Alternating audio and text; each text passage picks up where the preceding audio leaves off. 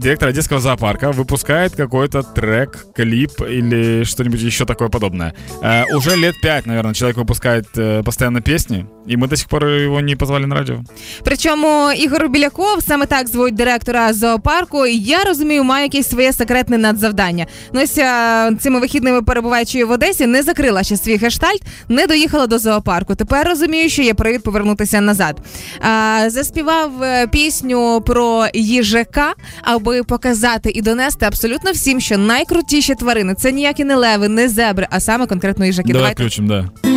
А для меня милеешь Этот зверь такой хороший Он шикарен, он пригож Он красивее, чем лошадь Во-первых, в этой песне была оскорблена лошадь, что я считаю неприемлемым, конечно Та же. ну я би не сказала, вона знімалася в цьому кліпі теж.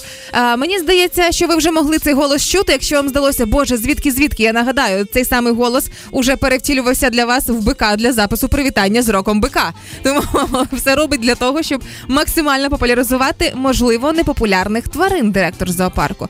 Мені здається, що раз в квартал робиться якийсь підсумок, якийсь зріз е, в зоопарку. і Розуміють, так найменше людей затримувалися біля їжаків. Треба популяризувати їжаків. І починається пісня про їжаків. Так само ж на сайті мо- на сайті кажу, на каналі Ютубу можна знайти і відео про пеліканів, про єнотів, і вони всі виходять з якоюсь періодичністю. Значить, це все неспроста. Меня очень сильно радует факт того, что, возможно, когда-нибудь наступит такой момент, когда, ну, знаешь, сейчас же все борются против зоопарков, чтобы не ходили, не смотрели на животных, там их не порабощали и прочее. Что если это мягкое влияние? Он таким образом, он просто убирает одно животное и записывает трек. Ага. И люди не замечают, что животных становится меньше, а треков больше. Можливо. И однажды в зоопарке будут ходить только на концерты. І ось це вміння і знання директора зоопарку в Одесі можна використовувати прямо вже сьогодні, коли почалася вступна кампанія в абітурієнтів. І можливо не всі хочуть іти в маловідомі чи малопопулярні вузи. То ось так само він міг би співати там факультет архітектури, найпрекрасніший з усіх. Або, можливо,